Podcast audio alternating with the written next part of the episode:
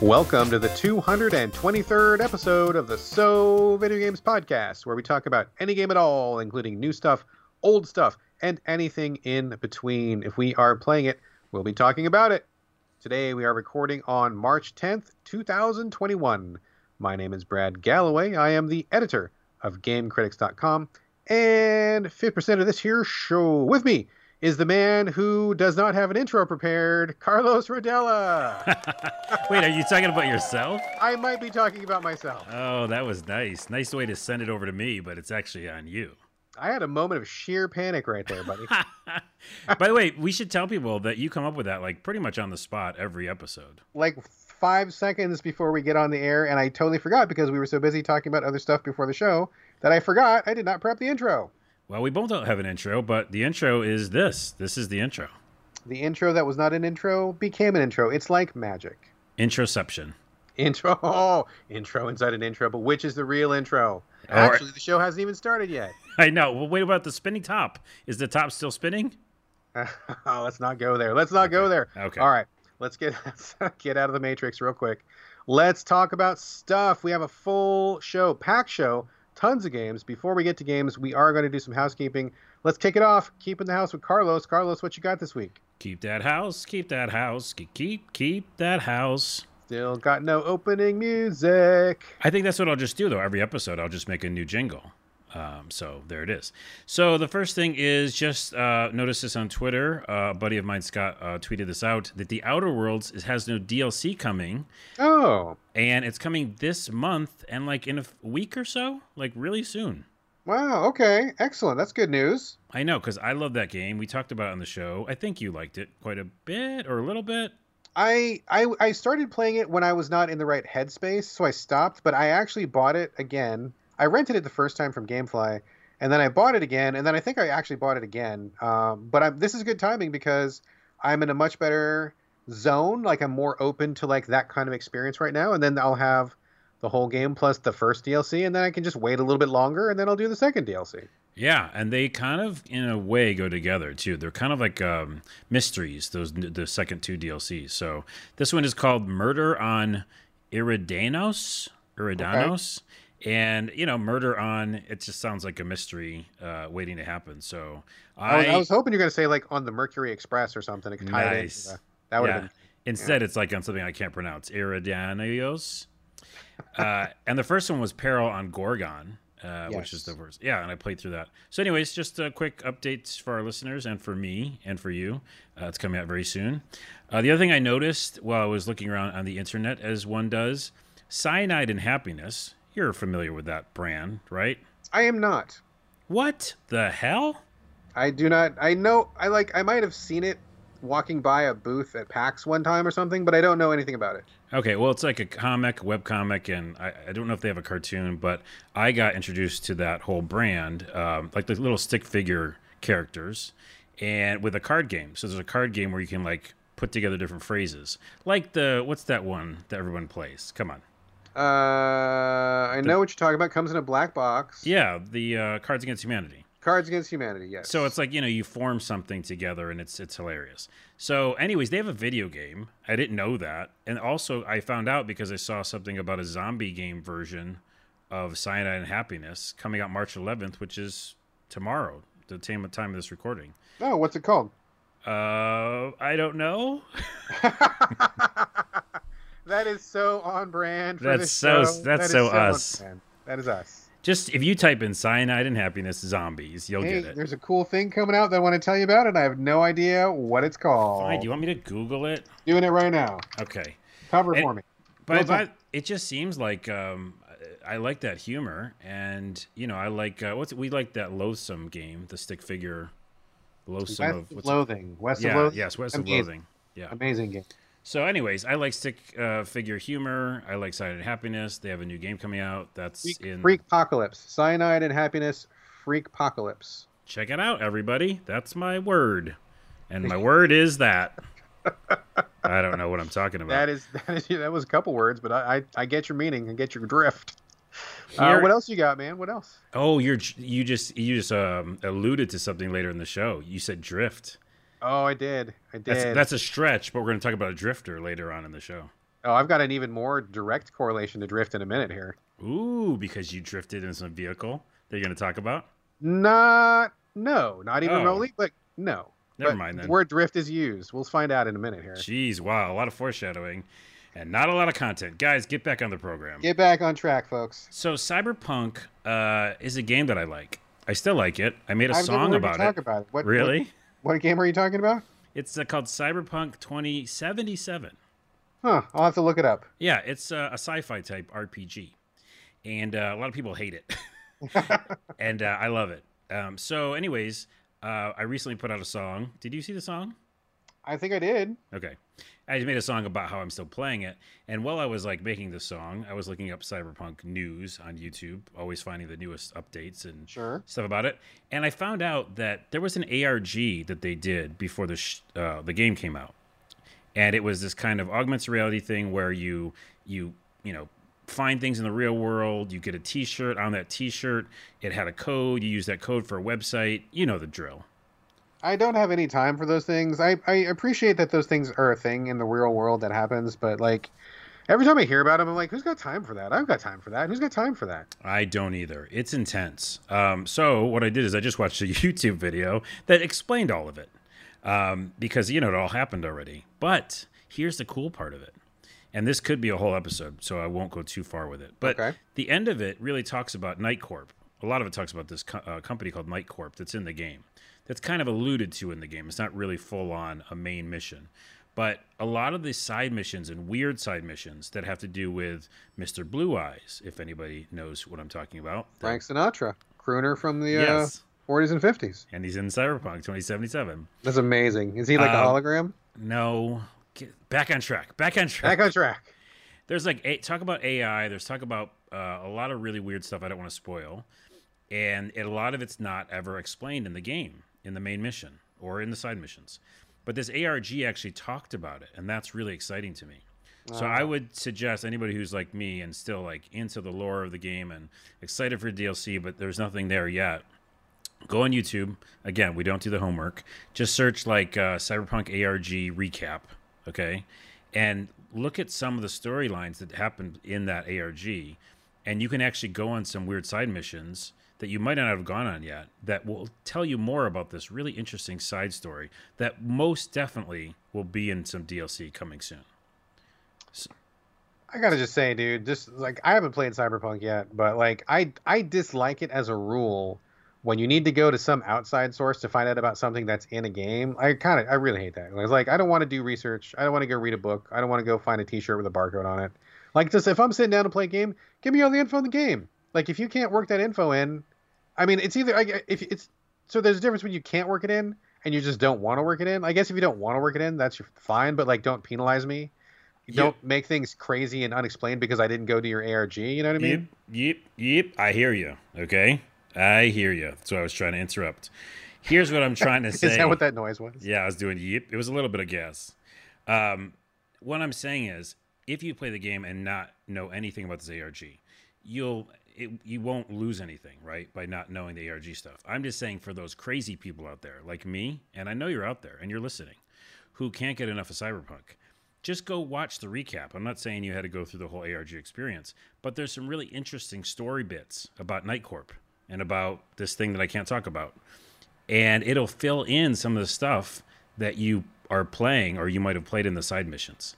It's so vague. I'm sorry to even bring it up. I really I mean, just as, as long as they don't leave you hanging in the game, that's what I really take offense to. If it's some extra thing that you don't care about or that crazy people care about, that's fine.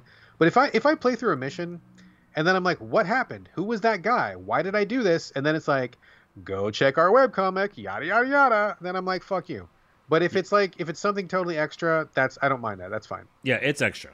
It's Okay, extra. that's and, and I'm also bringing it up because it, there is a really interesting thing that I never brought up on the show is that there is this really really cool mystery that does happen naturally through the game if you do a bunch of side missions that is not explained. And it is, and I can't talk about it because it's like super spoilery. All right, don't spoil it. Yeah. So, anyways, that's all. It's this ARG. YouTube it. Look up ARG Cyberpunk. I'm giving you some free stuff to look at the lore. Free lore. stuff. Free right, I got a- information. I got a couple things here cluttering the house. You got anything else, or should I take over? No, please. My my side of the house is clean. All right, my my half because our house is divided by a piece of like That's- masking tape right down the middle, right? Right. We live in the same house and we split it down the middle, and my and we always get cluttered every week. Your house, your side is clean. My my side of the house is is messy. Let's talk about a few things. So to to circle back to a couple of movies that you brought to the show earlier that I had not watched, I am now caught up. So really quickly, Willy's Wonderland, starring Nicolas Cage. I watched that a couple days ago. Uh, that was the Nicolas Cage, kind of like a Five Nights at Freddy's inspired. Uh, I, I guess horror movie. It's also, I guess, sort of a comedy, sort of a weird movie. Yeah, it's weird. Um, it was it was okay. It was interesting. I watched it with my son because he's a huge Five Nights at Freddy's fan, and he thought it was great because he likes scary animatronics and he likes you know the the combat and stuff was fine. But I gotta say, I I felt like that movie left me with more questions than answers, and I did not appreciate that. I didn't. There was just too much that was unanswered, right? And I don't want to get super spoilery. But one thing that you brought to my attention before we watched the movie was that Nicolas Cage never speaks yep. really strange, right? Like he goes through the entire movie, he doesn't say a single word. Like he yells a couple times when he's throwing punches, but that's it. Like he doesn't talk. And I thought for sure that was going to be a plot point. There's also this other plot point where every I don't know, 20 minutes or something, his alarm on his watch goes off and he's got to go drink a soda. Like like clockwork. Uh, every Yeah. 20 minutes, like no matter what he's doing, he stops like in the middle of a fight or like he's getting chased or some shit. He just stops, goes to the kitchen, drinks a soda, and then comes back. And like and I'm like, okay, that's got to be a plot point because that's fucking weird. And what is even going on with this? And they don't really answer it. Like I they get to the end of the movie and I was waiting for a plot twist and I'm not going to spoil it, but like I felt the resolution of those two items was extremely unsatisfactory and I was kind of mad because it's like if you introduce an element like that, I feel like you owe it to the audience to at least allude to the explanation. And I was like, mm. Well, I I'll give you I'll give you the explanation to the, the taking the breaks because that's what it is.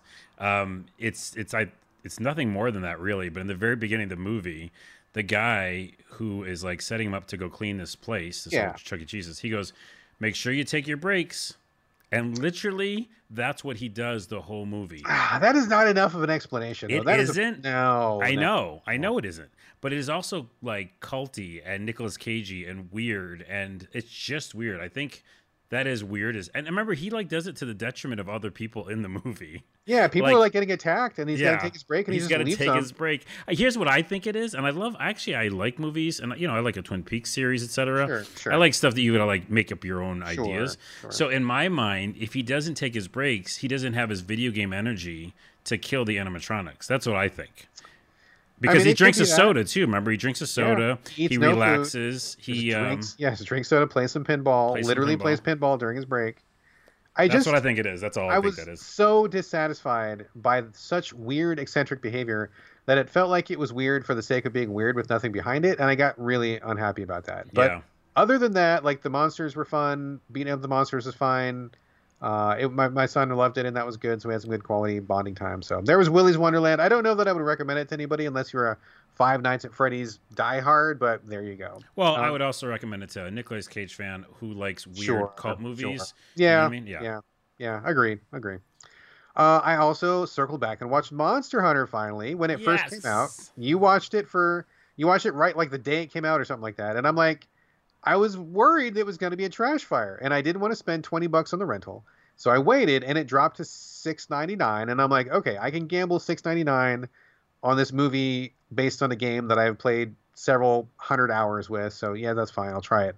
And I gotta say, dude, you actually were right. That was a pretty legit movie. It was not bad at all. Yeah, I was Yeah. very surprised. I was expecting the worst, and maybe it helped that my expectations were low. But like when we actually got into the movie, it was pretty clear that the director had a very firm understanding of what Monster Hunter was about. Like he understood the IP, he he had the right references, he had the right content, he approached the monsters the right way.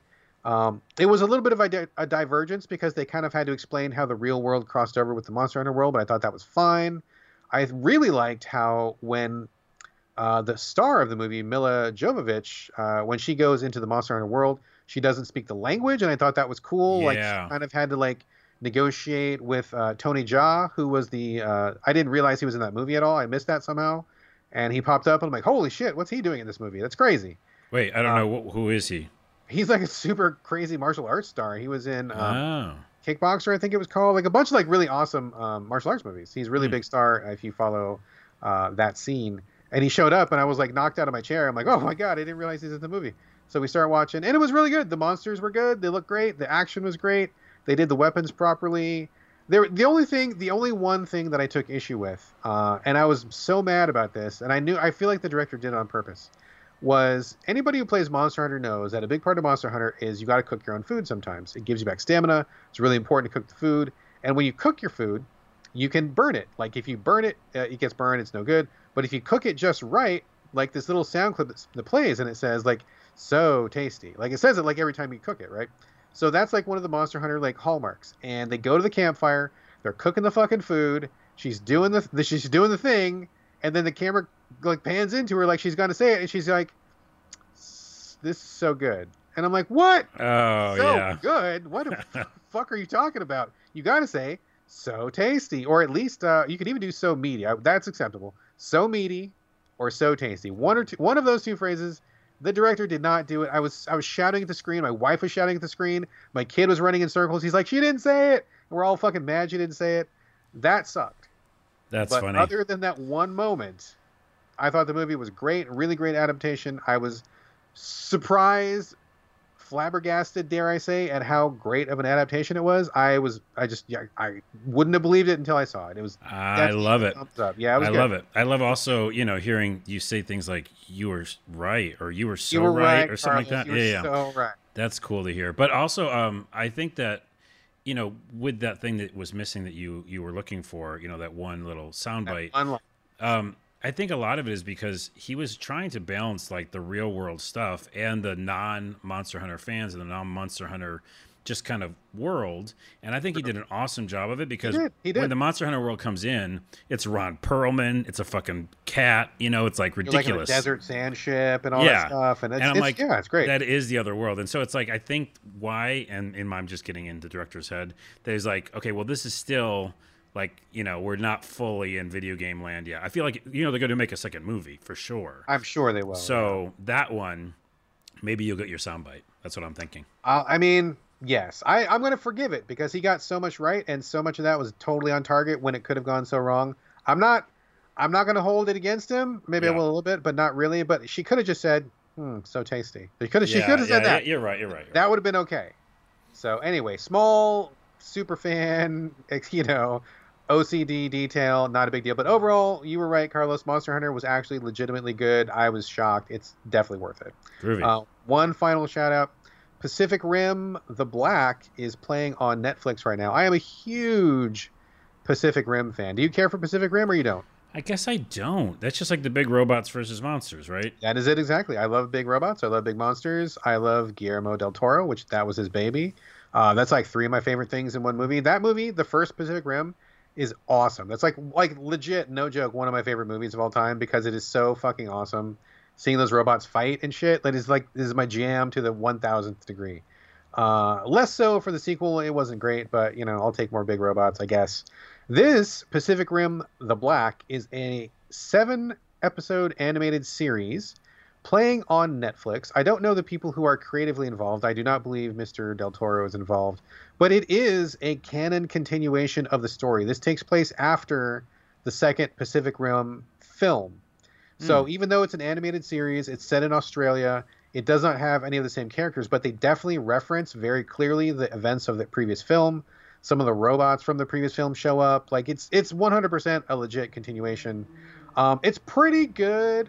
It's not awesome, but it's pretty good. It's worth watching if you're a Pacific Rim fan. Some of the ideas they had in that show were like really chef's kiss awesome. Some of the ideas I was maybe not so sold on, but overall, there's not a lot of Pacific Rim content out there these days. And if you, like me, are just kind of jonesing for more of that world, it's worth a watch. It's worth a watch. It's pretty good. Not great, but pretty good. It's kind of like how I was just trying to give the cyberpunk people some more cyberpunk stuff. See? But it's not an ARG. But it's not an ARG, and yes, I know. But anyways, no, that's that's cool. Like I, I like extra anime to like continue the story, or, rec- or extra any sort of like episodic stuff. Yeah, I wasn't sure how I was going to feel about that. I do feel like the art style is a little bit too anime for my taste, and I, you know, I was kind of following along and it was fine. But when they started referencing the original stuff, I'm like, okay, well that's cool. I mean, they took their time, They didn't go off on their own. They definitely are acknowledging the events of the previous, you know, two films. And I mean, it's cool. It's cool. A, a few things I was like, oh, this is not great, but overall, definitely worth a watch if you want Pacific Rim. And there's, like I said, there's not much out there these days, so you got to take what you get. By the way, our house was cluttered because that's like it was a 20 minute cleaning of house. That's ridiculous. All right, house is clean. Let's get on track. We got a lot of games to talk about. On to the main content of the show, episode 223, happening live in person right now. Carlos, we're going to kick it off with you. You've got a couple of quickies we're going to cover Dreaming Sarah and Under Leaves. Which one do you want to cover first? Dreaming Sarah, it'll take two seconds. Um, I put Dreaming Sarah review in parentheses in my notes. Ratalaika strikes again. Oh no, I saw that. And this strikes dude, again. dude, same thing. I saw this game in the eShop. I'm like, ooh, I want to buy that. Wait a minute, Ratalaika Games. Hold up. And then you said you were going to review it, so I'm like, oh yes, Carlos took this bullet. He'll take the bullet. Yes, you know, I didn't see the Ratalaika. I don't know what's wrong with me because I have like, you know, we live at home and I just basically buy every game. So I was like, yes, this looks weird. I like the trailer. It's about a platformer, a little girl going around and seeing crazy stuff, uh, being platformery and crazy stuff. I don't know. It just looked interesting from the trailer. So I was like, okay. And then I download it, I start it, and it goes, Ratalaika Presents. And, and then you just, went, oh shit. Oh, I started crying. I just started crying and said, well, that's my $5 whatever gone. Uh, yeah, no, it's not good, and um, unfortunately, no, that's what happens.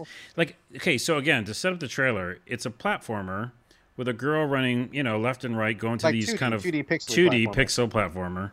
She's going to like weird worlds. You see like giant eyeballs. You see like items she's got to pick up.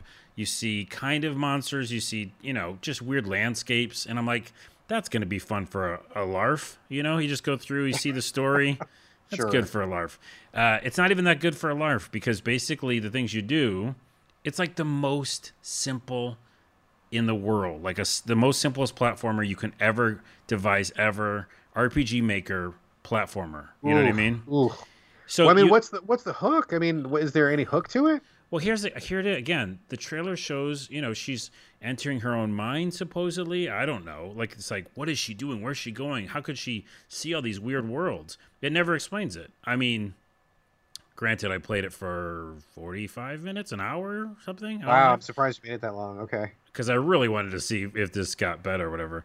Not much story happens. It just seems like she just goes places, gets things, I let me give an example. In the very beginning, you're running around, you could jump. I also didn't like the jump mechanic, which always kills me at a platformer. Mm-hmm. Um, you get an umbrella, or no, there's you meet some character and he goes, "Ah, I wish I had my umbrella." you go like two boards over, and there's the umbrella, and you're like, "I should probably get this umbrella." Then it lets you glide or something, so you can jump and glide with it. Sure, sure. I went back to the guy who wanted his umbrella. He was gone. I was like, "Oh, okay." Walked to a couple more boards, saw a guy. He said, like, I wish I had my hat. Walked to some other boards, went through an elevator, found a hat. I mean, this is like five minutes. You know, mm-hmm, mm-hmm. got the hat in five minutes. Went back to the guy. He's like, "Thanks for the hat. Take this." And it's just that kind of cookie cutter, you know, like right, right. I mean, yeah, it introduces new moves, I guess, here and there, but it just felt like, why am I doing any of this? Oh, um, dude. Oh, it kind of goes down to that thing. Like we talk about this a lot on this show. Like you know, there's games just for like fun, shooty shooty, uh, fighting games, things that are just visceral, right? Uh, yeah. My, I like Tony Hawk just because it's fun. But lots of times, if we want to spend some time with a game, uh, we want just a little bit of reason to why we're doing this stuff. Absolutely, absolutely. And I just feel like this one is like so cookie cutter that I was like, well, I don't. Why am I still doing this? And I wasn't getting fed like story. I was just getting weird messages here and there, meeting characters that were okay, but then they were just easily resolved. So unless it blows up and turns into this amazing experience, like two, three hours in, I mean, you just got to catch me before that. You know what I mean?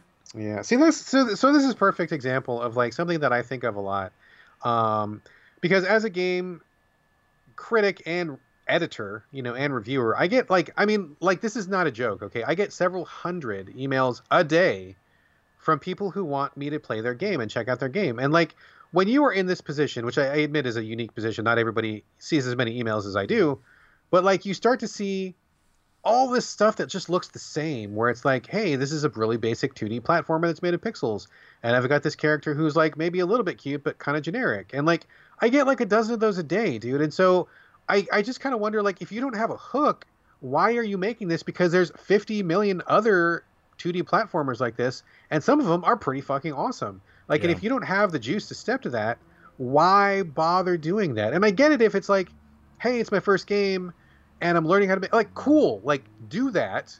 But like if I draw a picture of a scribble, I don't take it to an art museum and want to sell it. I just figure I'm learning how to draw, right? So like if you make a super basic game and it's just like a super basic game with no hook to it and no real reason to get anybody to play it, like don't sell that. Just you got the skill, now make something better. Look at what's out in the market. Find a niche that isn't being filled. Find a, a, a hook that is original or original-ish, and then like give us a reason to play it. Like it's not enough to just be a platformer or just to be a, a, a multiplayer party game. There's got to be like a hook, an idea, a concept because there's so much competition out there. It's not enough to just make a game that runs, right? Like it's got Yeah. to be got to be more to it. Yeah, but to your point, like now to play devil's advocate, I guess, is like, yeah, independent game developers have to make stuff to see to get better and to see what they want to make in the future. And Sure. maybe, you know, maybe again, Red I could push this out because they like me were intrigued by the trailer, you know, and like we're like, oh, this might be interesting to some people, and the the trailer was interesting to me. Yeah. Um, but yeah, it's definitely like you've said this many times in the show. Wait till their next outing, you know, like let's see what their Yeah. next outing is. For me, it's just um, hard pass. But um, I really like the trailer, Oh and I was man, like, dude, man, that is that is Ratalaika's whole jam. They get me every time. Trailer looks great. Whoever's making trailers at That's true. is a genius. Oh. Every trailer they put out is dope, and I'm like, yes, I'm gonna buy that game. And then I buy the game, and I'm like, this game fucking sucks. okay. Every time, every time. let's put it on this episode two two three. We are not going to let Ratalaika Radalaika get us again, and I'll do my due diligence and actually look at the publisher developer information when I They see a good you, trailer. man. They get you. They are coming for that four dollars, dude. They got my I think six or something. Jeez Louise. man. Okay. Uh, okay, moving on. Uh, let's just quickly talk about Under Leaves. yes. Under leaves. I wanted to actually play this game just based again, similarly, on, On a trailer. trailer. slash like just the look of it. Um, and then we were lucky to get a code, and did? I played it on Xbox. And this is a very relaxing, cool game. Uh, it is just a simple game to find items in on maps, right? Like I don't know what's the style of game. This like a like an item hunt sort of a game? Like um, yeah, like a bunch of crap on the screen, and you got to find the comb, and you got to find the button and the, the the cheese wedge and stuff like that, or is that Okay, well, like here's the thing. I don't like hidden item games at all, like at Okay. all. And I actually worked for a company where we put out some uh, at Big Fish. I liked all the other games that we were working on, but I didn't like the hidden. Oh, uh, that's right. Yeah, Big item Fish put out a bunch of those. Uh, Yeah. Yes. actually, I did like the spooky one, but in general, I, I don't like a lot of them. So Hidden object games. That's Hidden what they're called. object, Hidden yes. object games. So the the, this, the the thing with them, just a real quick uh, mini history, is that almost every time with those, you have to like put things together. So the things that we talked about in the show many times, we don't like about adventure games, is we have to like find the cheese wheel and put it together with the you know sword or something, and you're like that. Yeah, I made a cheese wheel sword. Uh, and now that fits in the lock because it's Resident Evil. Anywho, so that's a lot of those games, hidden objects. You'll find things, but then like you need those things to unlock things, or you combine the things, and it's just bullshit. I don't want to do that. This is just a relaxing Zen like meditation game where it's this map, and you start with there's a couple maps actually, and you just like pick a place on the map, and it's like an animal, and it's beautiful like watercolor style art style, Okay. Okay. and you go to the map, and it's like say it's a bear, and the And bear this is all 2D, I assume. yeah, all 2D paint. It's like paintings Okay, gotcha. and um, and the, the bear, you know, the, there's no audio and there's no text, but you just click on the bear and it just says a word bubble and says the bear wants like these, uh, you know, co- uh, pine cones or fish or something, and you have to go find them in the environment. You're just moving your mouse around and clicking. Um, I used it on the Xbox. and The analog controller felt fine, very very smooth, so it wasn't difficult. And then you find them all, and then you go back to the animal, click him or her, and it's like thanks, and then some little cutscene happens, right? Just some sort of like little thing, like um, one there was like these animals in a tree, and like the little baby animals showed up, or like some birds flew by. You know, it's something very relaxing. Um, it feels like it's a meditation game, really, and when you do try to find these things for these creatures, there's like multiple boards. So you put on the directional pad, you push down, and there's a whole other board. And if you like don't all find, connected to the one big picture, like yeah, it's all one big yeah, picture? it's Okay. like a you know four by four frame or something. okay. And then you go to the right, and there's more. And so if you're not finding it on one, you know, frame, it's on probably on another picture. It's just so relaxing, and the music is so good. The sound effects are so good. Like you know, if it's a forest, there's like forest sounds, uh, water. You can hear underwater sounds. Play with your headphones, of course. Uh, this is on Switch as well, right? Yes, it is. I yeah, so. yeah. I believe it's on everything. I think it'd be great on Switch because like right before bed, is- it's such a relaxing thing. There's no like gaminess about it. There's no winning. I mean, I guess there's an ending, but I actually was going through them pretty quickly and I just stopped myself because I was like, I need to play this in the evenings. I'm just gonna save these, you know? It's similar to Picross. I love playing Picross, you know, just to kind of chill out. Sure, sure. Um, or you call it what do you call it? Pie cross? P cross, pie cross, P cross. Pie crust? Uh, pie crust. Uh, Okay, so let me ask you a question then. So, Yeah. how difficult is it to find these things? Because it sounds like what you're describing is pretty relaxing, and it's pretty ironic that you brought this, this to the show. I know you'll find out why in a minute. Um, but like, is it? Are you like circling the board over and over? Are you racking your brain trying to find these, or is it pretty simple to find what you need? Like, is it is it more chill, or is it really like testing your eyesight? Yeah, it starts chill and it gets harder because I remember I was like, okay, is this all just going to be the same level of difficulty? And no, it just got progressively harder, but none of it feels. Again, you just I, I just described what the game is. Even if it's like really hard to find something, the music's relaxing, the graphics are really cool to look at. You don't care, you know. You're not like, oh, there's a timer, you know. If there was a timer in this game, fuck that. That would be terrible. There's not. It's very relaxing, and yeah. To answer your question though, it does get harder. And I was in this underwater level, and they were looking for seashells, and everything else was the same like pattern as the seashell. And I was like, holy crap! Uh, yeah. Um, but it never was like impossible, and I wasn't like staying on a board for too long. Um, that's all I have to say about it. I think it's a great before bed game. It's relaxing. Um, again, I could have finished it, but I was like, I'm saving this. This is going to be my evening thing I do. All right, excellent. I'm, I'm glad you brought that up. So the two games you discussed were Dreaming Sarah from Ratalaika Games and Under Leaves, which we just discussed here. Funny that you mentioned that because totally unconnected to you, we did not coordinate this in any way. I ended up playing Wind Peaks on the Switch. Literally the exact same kind of game that you just described with Under Leaves, like Weird. basically to a T. Uh, in Wind Peaks, it is again a 2D hand drawn game where you are looking for hidden items in the environment. Uh, in this particular game, there there's kind of a story, I guess, but there's no language in the game. There is no written language. There is no spoken language. There are no words. The developers use like pictograms and uh, images to try to explain what they want you to do. Uh, not super successful, I don't think. You got to be pretty good to get away with that, but it gets the point across. Basically, you're you're a, a group of like Cub Scouts or something going on a camping trip, and each level is about one phase of this trip. Um, and so, like one level is like you're in the woods, and the next level is like you're at the campsite, and the next level is like you're around the campfire roasting marshmallows. And in each of these levels, there's like I don't know five or six different things you got to find. It's like pair of pants, left shoe, right shoe, a banana, a pencil, whatever you know. St- and it's not crazy stuff. I mean, it's stuff that would be related to what's going on in the scene, right? So like uh, on the there, you know, a tent, a sleeping bag, it's all kind of related. Um, the levels I think are pretty big. Um, probably about the same size as what you're describing, maybe four or five screens, maybe more, more than that, maybe six or eight screens sometimes. And you can zoom in or out to get a good look. You can click on things to move them. Like let's say, for example, there's a bush that looks suspicious.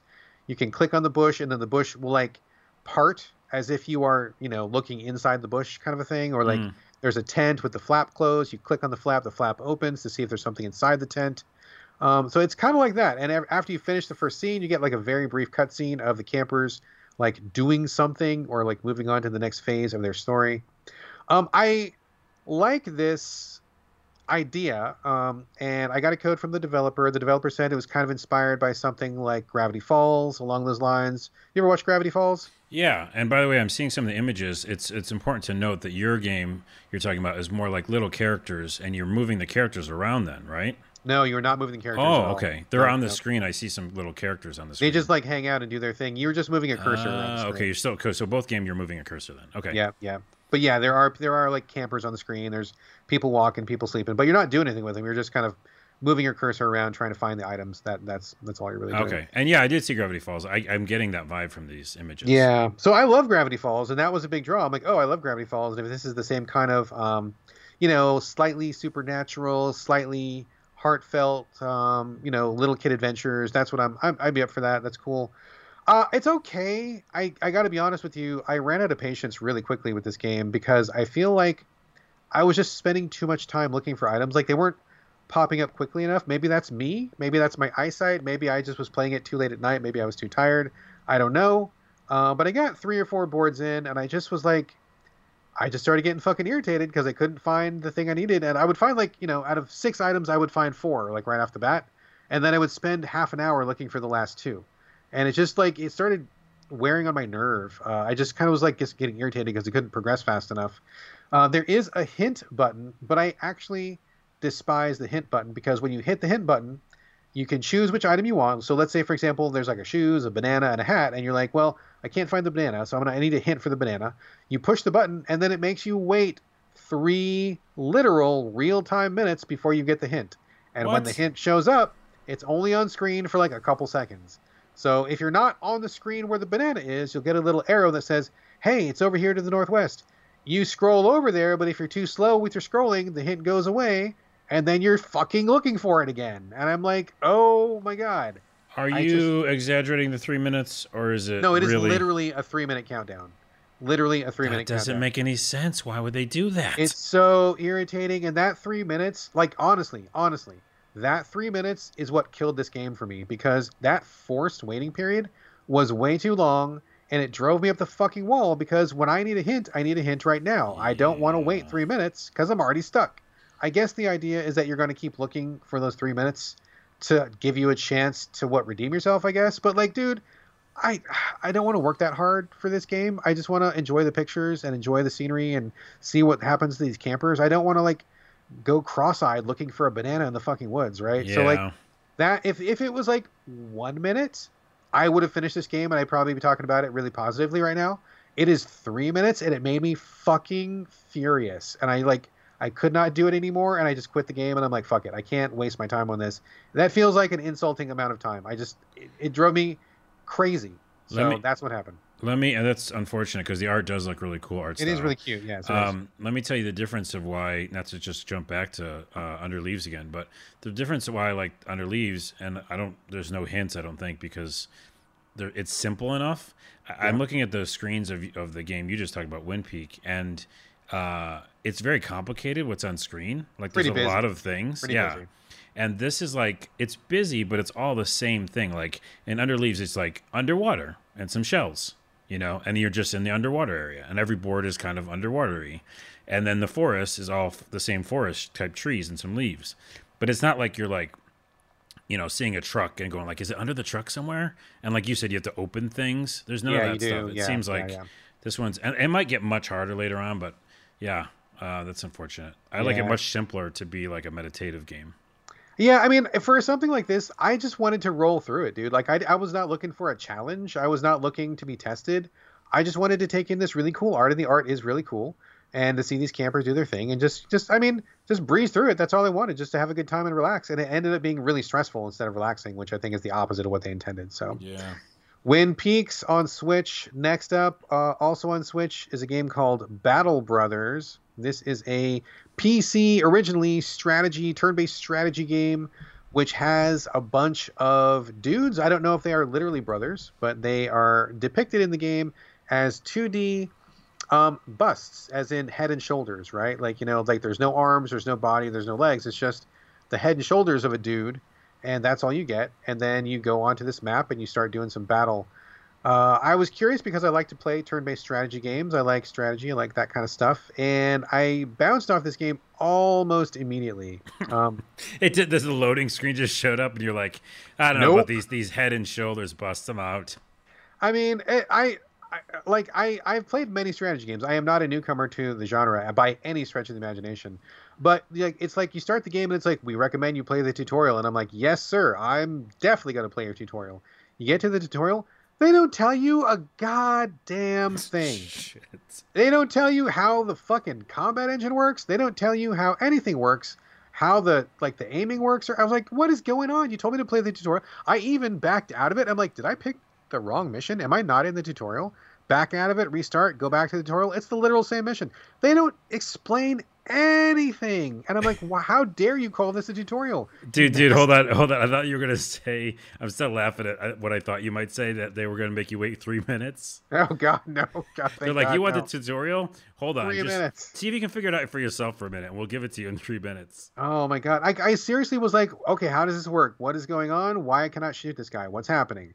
What? How? What? Where? How much energy do I have? I'm not sure. Like, like, Uh. dude, tutorial, tutorial. Teach me to play your game. They did not teach me how to play this game, and I got really frustrated because like I, I do not like to bash my head against a game and try to figure it out. When all you, all you got to do is just tell me what to do, and I guarantee I'll pick it up really quickly. I suffered through it for a little bit longer. Got to the town, and I hope things were going to open up from there. Then it was like you got to the town, and it was like all these resources, all these buildings to go to, all this stuff you had to manage. Hey, do you want new equipment? You want to buy these resources? You want to start a farm? And I'm like, what the fuck is even going on in this game? I don't even know what I'm even doing. Like, why am I? Oh, it's just like so frustrating. Too much information overload, and maybe that works on PC. Maybe you can get away with that on PC. You cannot get away with that on console. You definitely can't get away with that on Switch. Like you've got to Right. teach me how to play your game. So I bounced out of that. Like after that, I'm like, fuck it. I I don't have the time for this. Don't have the bandwidth. Um, so I left. That was Battle Brothers. Um, last game I'm going to talk about in this section here, Katana Kata, which is also on Switch. I'm playing it on Xbox X. I believe it's on everything right now. Uh, the developer describes it as a Souls-like roguelike. I do not know why he calls it that because I don't think I would use either one of those terms really. Um, basically, you play a generic kind of, um, I mean, maybe a Japanese swordsman. It's not exactly clear. Uh, and you have a high attack, you have a low attack. This is third person, uh, kind of behind the back, real time combat. Wait a minute. Is this the like the original Katakana game? No, no, no. That's Karateka you're thinking of. Oh, okay. No, different, not related whatsoever. Uh, but I know what you're talking about. No, no. So you just you take your guy and you've got a sword, high attack, low attack, uh, dodge, and then he's like, "Yeah, go kill the dudes who have disgraced us." And I'm like, "Okay, I'm on my way." And it like the tutorial again, not great, and I don't understand really how this game exactly works because high attack, low attack, you can parry. Like if an enemy does a high attack, you do a high attack, you parry them, and it's supposed to leave them open for an attack. Sometimes it works, sometimes it didn't. Like I would parry high, and then I would attack right after that, and they would block it. I'm like, well, I, I just parried you. How are you blocking this? And sometimes I could hit him like really easily, kill a guy in one hit. Sometimes it would take three or four hits. I'm like, I don't understand why I'm doing more damage this time, and I as opposed to last time. And as you go through, you've got a life bar. Uh, you can pick up health potions every so often, but basically you're on a death run. Like you want to take as little damage as possible, and you just keep going through. Like guys will pop up and guys will pop up, and you're trying to like you know one shot them. I suppose people say they kind of um, relate it to uh, what is that one samurai game that was on PS1 that was um, the one hit kill samurai game that everybody loved. Oh yeah. You know what I'm talking about. I know. I know what you mean. Yeah. Yeah, so there was, so there was a, a, a kind of like a one-hit samurai game on PS1. I totally can't remember what it's called, but it's a famous game that everybody loves. And boy, do I feel stupid for not remembering that name right now. I'll look it up. Go Google it or something, man. Uh, but anyway, I just the combat didn't feel good. Like I couldn't get into the groove with how the combat was working. Sometimes the parry worked, sometimes it didn't. Sometimes I'd one-hit guys, sometimes I wouldn't. Uh, I sometimes I could do a combo, sometimes I couldn't, and it just wasn't really like clicking with me. And I mean, I'm no stranger to action games, so I, I know all about action games. I just wasn't vibing with this one. Like, I'm not quite sure how the developer is envisioning this game is going to be played, um, but it just didn't feel very good. After you die, you get sent back to the beginning. You keep any power ups that you got, so I guess the goal is that you're going to run through, get a couple level ups, die, go back to the start, but then you keep your level ups, and you're gonna you're gonna be that much tougher for the next time. Hopefully, you make it a little further. I mean, I get it. That's an okay loop, but the game just didn't feel very good to play. Like I just could not jive with the combat. Didn't ever make it out of the first level because I just kept getting killed too many times, and I, you know, I just didn't want to like buckle in and commit to this thing to master it because it just didn't grab me right off the bat. So I bowed out pretty quickly. Uh, maybe people want to take a look if you want a real simple, super simple, actiony sword fighting game. Katana Kata is that is what this is called. Uh, but uh, yeah, I like the ending. Uh, you're like, and that's what the name of it is. If you want That's to check it out, is. yeah. Did you Google Uh, that game? What is it called? Bushido Blade. Bushido Blade. Yeah, yeah, Thank yeah. you. Yes. Yeah. Yes, it's vaguely, vaguely in the same bucket as Bushido Blade, but not really. So there you go. All right. Carlos, enough of this stuff. Let's turn it back to you. A brand new game that came to the PS5. I I don't know. Is it PS5 exclusive? I don't know which game you're talking about. Yeah, I'm talking about Maquette, which was given away to PS5 owners who are PS Plus members. I was very surprised to see it was a PS Plus game because it's brand new. Yeah. Uh, but that's cool. That's very cool. It is a puzzle game, first person, I believe, and I think is, is this an Annapurna game? it is Annapurna, which I love almost Man. everything they've ever published. They put out a lot of good stuff. So, Carlos, tell us about Maquette from Annapurna.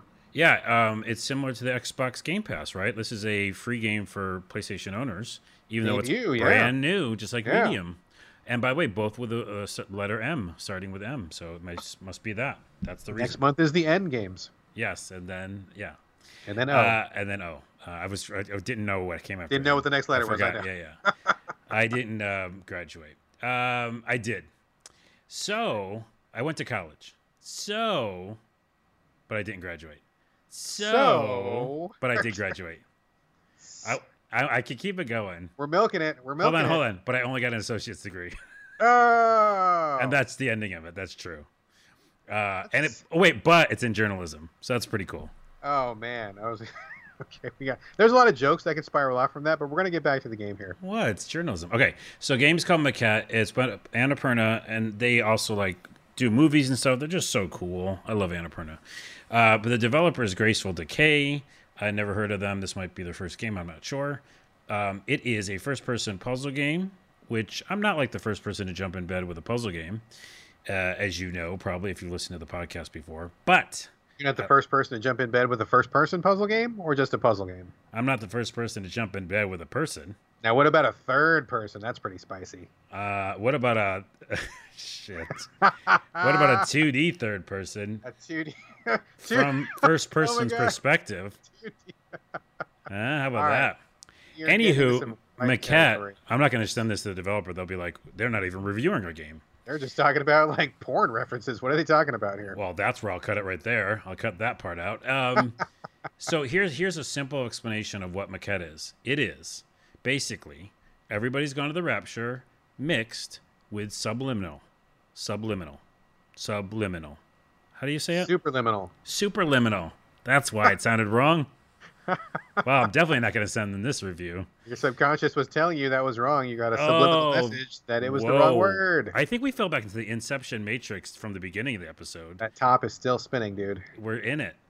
Okay, let me re- restate that. It is a, basically like a first-person uh, a game that's like the, you know, what remains of Edith Finch or Fitch or whatever, and everybody's gone to the rapture. You're kind of going through uh, in a first-person way, not really action-based, just hearing a story, right?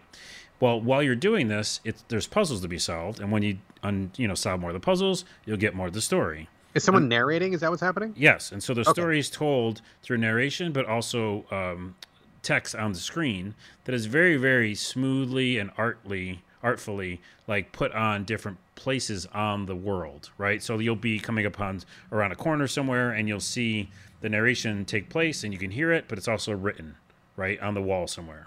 Okay, so like they work it into the environment, basically. They work it into the environment, yeah. Okay, and the, te- and the that's cool. text is all very artsy and stuff, and and it, it changes based on where you are and what kind of landscape you're in. And so what it is is at least from what I can see, it's one big board. At least the beginning, it might it might open up. But it's a big board, and it's got like four or five different little uh, scenarios in it, or like biomes, right? Like so, in the middle is kind of this model or um, yeah like a little model like a toy model of something and then around the outside of that there's like a little sidewalk and each stop point of the sidewalk is like a door and inside that door there's a whole other little mini world okay and when i say mini world i'm talking like a few screens big not too huge Okay. and then but the middle that little toy in the middle is the world So it's very superliminal. Is that what it is? Damn it, you got, I got messed you up now too. right. Superliminal. Wait. Superliminal. Yeah, I think that's right. So That's basically, anything you do in the environment, in the little world, right, in the little world that's in front of you, takes place in the real world, but in a bigger scale. So, say you find something like a little box in that little model that's in the middle of, of the map, and you pull it out and you put it down next to something that should make it bigger, you'll see it appear in your world as a huge block, Oh, I see. Okay, I got you. right? And that's the kind of same stuff that happened in Superliminal. Superliminal, yeah. Yeah. Superliminal. So you mix that together with storytelling and really good music, like songs, like straight up fucking like female vocalists and really good like heartfelt songs that are telling the story of a couple essentially. And the couple meeting and I'm not sure what the ending is yet, but the couple meeting for the first time, falling in love, kind of the little little memories that people have when they share uh, these moments together for the first time. And so the graphics kind of uh, tell the story as well. So in one example, you're in this little, I'll call them biome for lack of a better world, but uh, word. You go inside this little door and you go into this like um, fairgrounds. And now, now you're hearing the story about how they were at the fairgrounds, right? Uh, if you remember the everybody's gone to the rapture there would be kind of like leftover like um, you know voices from the people Yeah. and this this is similar to that where you like you can basically hear them and now they're like by the thing where they won the teddy bear or something and so you're kind of getting the story told to you as you're in these different environments i hope i made i hope that made sense Yeah, that makes sense. I'm following you. So you're kind of looking around this place, seeing these little, like, I guess, exhibits that affect the real world, and then as you're doing the puzzles, you're getting narration about these two people who met. I mean, my question is, what are the puzzles like? Yeah, like okay, a good example is there's like a key that's a small key, but when you uh, and, and remember it's similar to other games that are like this. It's not just as easy as like taking the small thing out and making it big. Sometimes you take the big thing out, make it small, or you take the small thing out, make it big, and then make it bigger by like you know what I mean, like finding it in the environment again and doing it twice. That's hard to explain on a podcast. But here's a puzzle. There's a key and it's small. I made the key big. It became a bridge.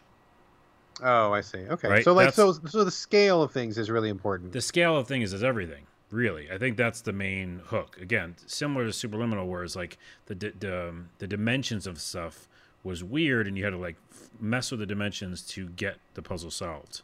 Um, and so, yeah, it is relaxing, similar to Under Leaves. A very good, just kind of you want to chill out. Um, it, it's perplexing. It's more perplexing than Under Leaves. It's like, okay, I don't know what to do. I might have to go to a walkthrough. You know what I mean? Gotcha. Gotcha. But uh, what a cool game because again, I had no expectation. Uh, I think I just bought this on my own. I don't think I got a code. Oh yeah, it came from the PlayStation free store. yeah, if you got if you got PS Plus, it was free. Yeah, so I was like, well, there's nothing to lose, and I live in Annapurna. It just it hit me more than I thought it would because it's really about dissecting these moments between two people when they start falling for each other and the memories they create. You know, and maybe it's the the pandemic talking, but I'm like, I remember life, and uh, I when remember I relationships. I remember when I had a relationship and, and I went somewhere like a coffee store with a lady, uh, and I sounded like that when I did it back in the day. You know, I like would- you do. Like you do when you're 50, 60 years young and you're dating. Um, it's a really cool game. It's a chill game. If you like those two games I just mentioned, Edith Fitch or whatever it's called, Yeah, Edith Uh, Finch. Yeah. yeah, and then everybody gone to the Rapture, and you like Superliminal, it's those two games put together. Right on. Right on. Interesting. And, and and it's free if you're on uh, PS Plus, so not really anything uh, lost if you give it a shot. Yeah. Oh, and it's beautiful, by the way. I am playing the PS5 version. I guess there is a PS4 version and a Steam version, but on the PS5, it is breathtaking. I mean, it's like so. It reminds me of The Witness. Ah, okay. Well, you know, one thing that you can always say about Annapurna games is they always have the artistic element down. I've I've played many of their games, and I like some of them. I like others less so. But the one thing that's common is they always have a really strong artistic bent to them. They always look great. They always sound great. Like they definitely put a lot of time and effort into making making things beautiful. So that's something you can't take away from them. That's well, sure. well. Here, real quick um, uh, tangent is that that's the difference between them. Well, many differences and Ratalaika, games. because well, here's the thing: it is curation, right? Annapurna is publishing this, right? Yeah. So they have a bunch of people going like, "Hey, what is Graceful Decay doing?" They're, "Oh, look at this amazing, beautiful thing." So there, it's an eyeball. It's having a good eye, and Ratalaika has to get some more eyeballs. Okay, we're gonna leave it there. That is Maquette uh, from Annapurna, free on PS5. I don't know if it's free on PS4. They are starting to do a little bit of that whole. If you got a five, then this is free, but you don't get it on the other platform. That's kind of weird, but it is free on PS5. Uh, otherwise, I believe it's on all the other platforms. All right, I'm going to talk about a game uh, that I picked up on the Switch for, I believe, $1.99 on sale. I picked it up just on a lark. I just looked at it, didn't look like my thing, but I thought, you know, I'm going to give this a shot. It's so cheap. It's called Steampunk Tower 2. What a generic title, right? Mm. What a totally generic, boring ass title. Doesn't really tell you much about it. Uh, I looked at the screenshots, and what was good about the screenshots was it had kind of cool colors in the background. Stuff in the foreground was kind of like black, and it had like a really good contrast between. So, like, the artistic element kind of is what got me. Plus, I mean, two bucks. I mean, okay, maybe Yeah. it's great, maybe it's not great. Two bucks is not a huge investment. Picked it up, and I got to say, Carlos, this game is awesome. I love it. Whoa, It's I- like so good. I was foreshadowing that when you said it. I It could is tell. It is so good. It's so good. I could not believe how cool and fun this game is. So here's here's the deal. Uh, it is it is kind of like a tower defense game, except you only have one tower and you are the tower. So what happens is you fly above the city in a steampunk airship. You go to like a combat zone. This is like a little cutscene. The the ship drops this giant. It looks like a I don't know, like a tent spike or something. Just like a like a large spike. Just drops it from the fucking sky. Comes rocketing down to Earth. Jams itself into the ground, and then two little feet come out on the side of it, and it stabilizes itself. And then the top extends, and it becomes a tower. It's just like plants itself wherever the battle is, right? So once that tower rises, little elevators uh, open up on the inside, and these little turrets come out from the middle of the tower, and then they go on either side, a left side or a right side. Something about this design I find to be so fucking amazing and awesome and cool and neat and fun. I just like look at the visual design of it. The tower rocketing down, opens up, little turrets pop out. Something about that just like tickles my fancy so hard. Like it's getting raw and it's hurty because it's so fun and it's just so neat. I think it's a great idea. Yeah, Um, tower defense, and it's just one tower. One tower and you're in Yeah. the tower and then you don't have a whole bunch of shit to. Because I, I generally can't stand tower defense. I don't usually like it. Right, me Uh, too. But once in a while, somebody will tweak the formula. Like when people do active tower defense, I think active tower defense, where you have a character, yes. sometimes can be pretty cool. Yeah, they can. But straight up like tower defense, where you're just watching it and hopefully you planned right and hopefully you know maybe maybe you did maybe you didn't. I don't care for those very much. But this one, a total big spin on the formula. So what happens is the tower sets up, little turrets pop out. You can choose whatever turrets you want. So you got like machine guns, like uh, uh, like uh, like a saw blade cannon. You've got like a heavy cannon that shoots stuff on the ground, like a mortar. You've got uh, electric cannon. You like unlock them as you go, whatever. You got a bunch of different flavors of cannon. Um, you set these up in whatever way you want, and then you take on all of the hordes, and they approach you from both the right and the left. And so you're shooting um, automatically. You don't control the shots, but what happens is you're not bored because those uh, little turrets will run out of ammo, and you have to like reload them. If you don't do anything, they will stay on the outside of the tower and reload really slowly. But if you're watching the battle, you can kind of see which ones are getting low on ammo. You can retract them into the tower to make them reload faster. But also on top of that, when you retract them inside the tower, you can move them to a different position. And like maybe there's a cannon on the right side that has a bunch of bullets, and the cannon on the left side is just about to run dry. Retract the cannon on the left, move it down, take the cannon on the right, switch it across. All of a sudden, you've got like more backup on the left side where it needs to be. So like half the game is actively reloading your turrets to make sure they don't run out of ammo, and the other half is like watching who's approaching you and making sure that your turrets are rotated properly to whichever where they need to go. So like for example, another example, uh, the electric guns are not great against anything except for robots. But when robots show up on the battlefield, they're really big, they're huge bruisers. They can fuck your tower up like really quickly. So you got to take the robots out like ASAP, or else you're in trouble. So like if you've got your electric cannon on the right side of the tower and a robot's coming from the left side, you like switch that cannon over, like move those cannons around, retract a couple, get the electric guy on the left side, start blasting that robot, switch something over to the right side. So you're not actually like doing the gunning yourself, but you're managing the guns mm. in just one tower. It's fucking awesome, dude. It's really fun. I think it's really cool. It's active in just the right way, and it's also passive in just the right way. And I think it's really cool. On top of all that, there's a pretty in-depth leveling system where um, you have a big map of Europe. I think it's like real world uh, Europe. There's like London and France and stuff. It's an alternate steampunk universe. Exactly so. It's an ASU. ASU. There you go. Uh, and so you you conquer territory as you move over. You set up your towers and stuff. You collect taxes from the people. That goes into your resources. And you um, have to like capture little factories. You can get resources from the factories to build up your your turrets, right? So like you start with a basic turret then you can like upgrade like the medium turret and the the higher level turret. But there's also branches, and you can't go back. So you got to like make these strategic choices. I've only got so many dollars, and I need to get a better turret. Do I want the turret that shoots further, or do I want the one that shoots harder? Which one do I want? Do I want the electric gun that will stun people, or do I want the one that will pierce armor? Like which one? You got to like decide. And if you make a mistake or whatever, it's fine and not that this is necessarily a mistake, but like if you maybe get one that's not the right one at the right time, you maybe need a different one for a different battle. You can make more, but it's like you know the penalty is sometimes you got to wait a while, build up some more money if you make a mistake. So there's there is some consequences to it. It's not just consequence free, but you go across the country, you build up your resources, build up your empire, build up your your turrets the way you want them to be built which I think gives it a really good crunchy flavor. Seeing all the different kinds of turrets, all the different types. There's also special unique turrets you get from these one-off battles, which are pretty cool. And then just like the turret itself, the action is really, really fun. I think the graphics look great. It's really sharp, simple, easy to read, and yet there's lots of colors, and I think it looks really vibrant.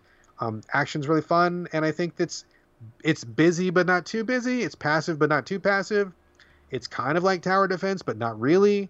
I haven't really played anything exactly like this before, and I think it's just fucking awesome, dude. I've been so addicted to it. I play it um maybe like three, four levels before I go to bed. It's not something you're gonna play for 12 hours at a stretch, right? Because yeah. like you're only gonna do so much stuff in a tower. But like, dude, when I put it down, I'm thinking about it, and when I come back to it, I'm really having a good time. Play, you know, conquer one or two more little territories, put it down, come back to the next day. I think it's fucking great, dude. I love this game. Two bucks. Two bucks. Let me ask you a question. Um, I'm looking at the map, and it seems pretty massive. Uh, that resource collection stuff is that time consuming? How how long are you actually doing the resource stuff? Oh, dude, it's pretty easy. So what happens is you have to fight in each territory once. So let's say like you're in Central Europe or something. You've got you know every chunk of like 50 miles or whatever it is. I don't know how they divide it up, but like you got to you got to take over each territory. So you got to fight each battle one time. But after you've beaten that battle you can just auto fight it and just get the resources from it. So like I can collect through like all of Europe and uh, all of Britain and all that stuff takes you I don't know like two minutes to like collect all the resources, then you're on to like the new territory. And honestly, like collecting the resources is pretty it's pretty calming. Like you just kind of go through and mm, okay. collect your money and stuff. It's not a drag at all. It's really fast, so it's no big deal. Yeah, and the animation looks cool. I'm looking at the trailer. Um, so this seems groovy, especially two dollars. What the hell? Oh man, I dig it. Like some of the best part. This sounds really weird, but like some of the best part is going to the map screen when you need to get your resources, they actually load the resources onto a tiny, tiny little train, and the train has to make it all the way across Europe. And sometimes they load it onto a boat and it comes to you. Like it's not like you just get the resources; it's like they got to send it to you. And so you're watching the little train go across the land, and it's get to your station, and then you meet at the station and you get the box of things. Like it's totally stupid, right? It doesn't mean anything, but it's so cool. It's such yeah. a neat little feature, and it just adds so much to the flavor of like you kind of like taking over this territory. This game is fucking dope, dude. I find this a great game. It's so different and fresh and interesting and new, and it plays really well. And I just I'm having the best time with it. And it's put out by Dreamgate, and I uh, looked up on Steam, and this is called Steampunk Tower Two. There is no Steampunk Tower One. I believe it. I, I believe it. I don't know. I don't know. Maybe they just went right to two, but it seems groovy. I, am into it. I, will get on my Switch. Done. Man, it's done. Good stuff. Works great on the Switch. I love it. So that is a big, big thumbs up for Steampunk Tower 2. One of my favorite surprises of the year so far, out of nowhere. So there's that one. Uh, Carlos, last night when I was asking you what you were going to talk about in the show today, you gave me a list of games, and at the end you said turkey. And I thought, you know, yeah, I enjoy a good turkey. Yeah. Maybe he's hungry. Maybe turkey's on his mind. Maybe we're going to talk about dinner. Maybe he's got a good turkey recipe. Maybe he's got a pet turkey. Uh, my mind was spinning, thinking about all the different ways we could possibly talk about turkey on this show. Mhm. Carlos, how are we talking about turkey today? Well, I do have a pet turkey, and his name is Roger, and he is adorable. So that's what I meant. Uh, so let me tell you about Roger.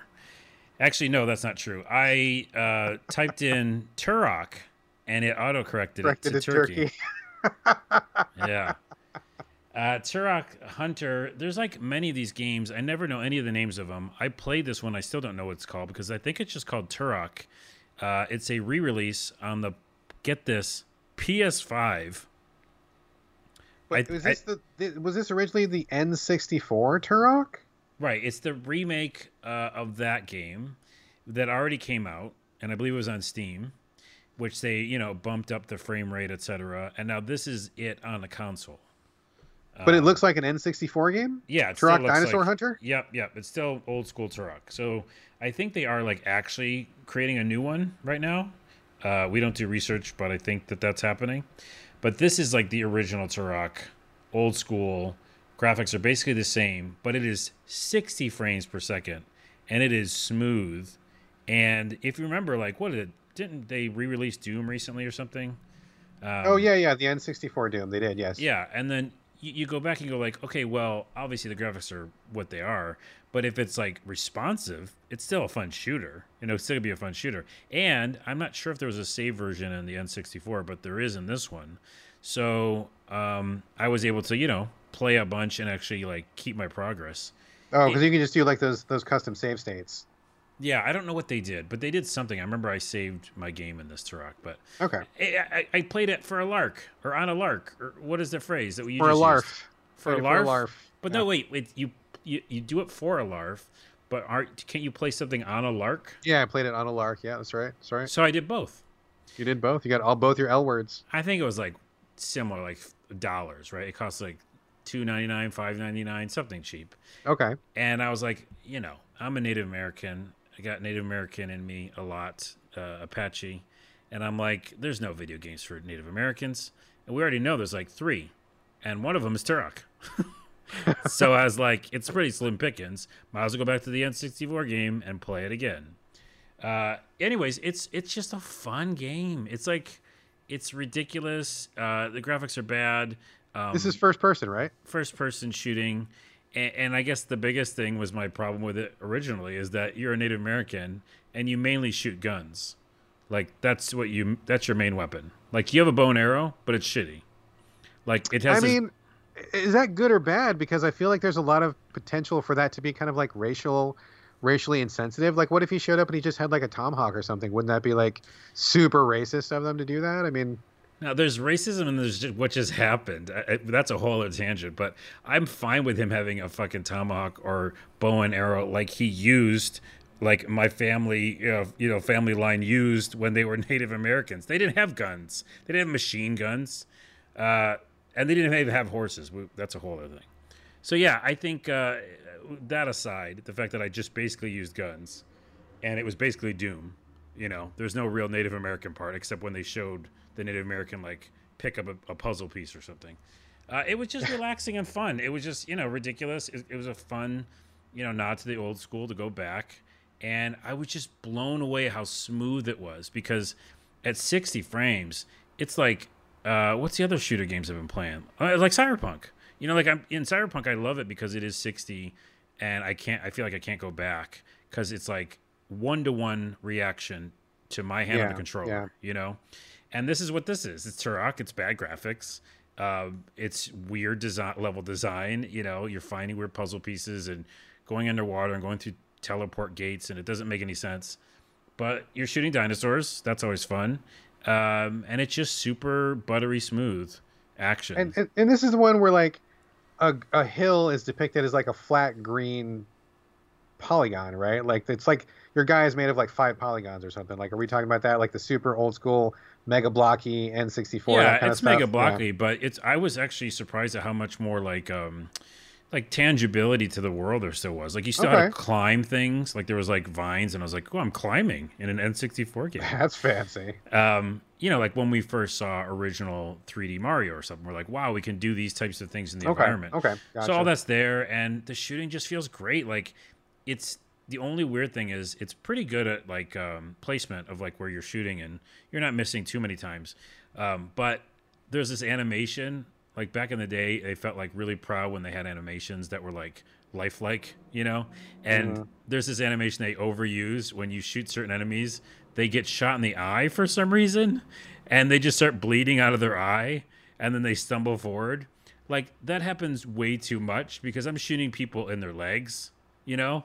And Yeah. then it'll do the animation for the eye, and it's like they just wanted to show that back then. That's kind of awesome, I have to say. I get shot in the leg and my eye explodes. That's it's a, that's like a, Skyrim thing. It's like yeah, took one in the knee almost. It's like a meme. Is this Um, the game that has the cerebral bore as one of the weapons?